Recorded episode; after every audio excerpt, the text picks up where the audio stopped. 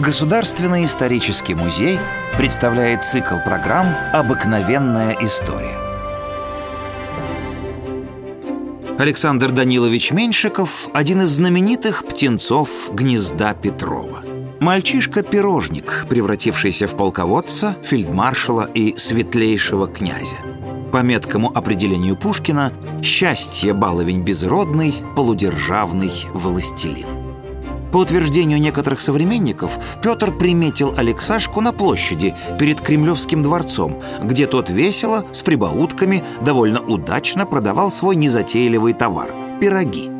Остроумие и находчивость ровесника понравились Петру. Молодой царь приблизил его к себе, сделал своим денщиком, а потом и солдатом своей потешной роты.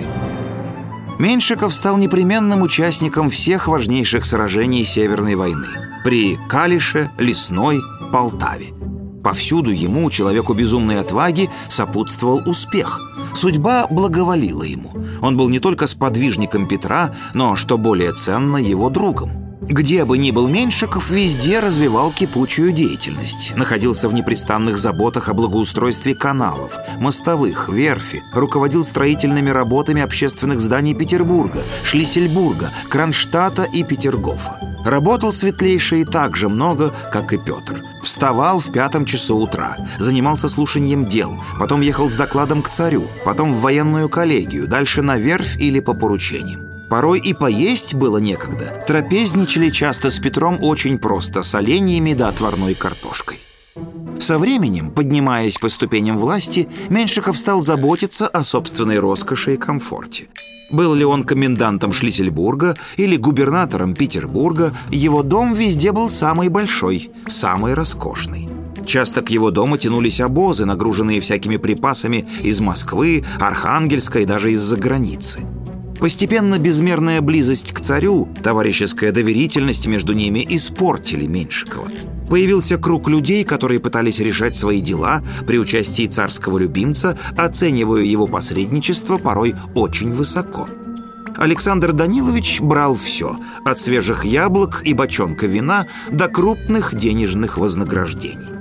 Петр видел, что Меньшиков присваивал себе неподобающие ему почести, что его честолюбие и алчность следовало бы унять, и порой пытался это сделать, прибегал к нему во дворец и бил его своими кулачищами или палкой.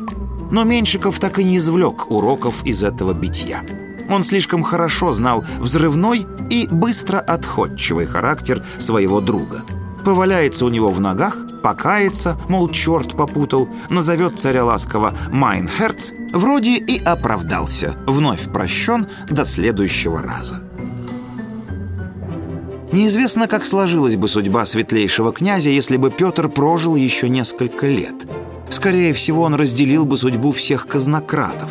Но Петр Великий скончался.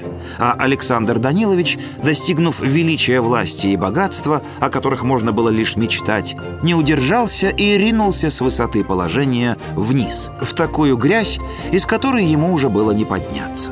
В царствование внука Петра I, мальчишки императора Петра II, Меньшиков, лишенный всех своих чинов и богатств, был сослан в Сибирь, в небольшой городок Березов, где и умер в 1729 году, пережив своего друга и благодетеля Петра Великого на 4 года.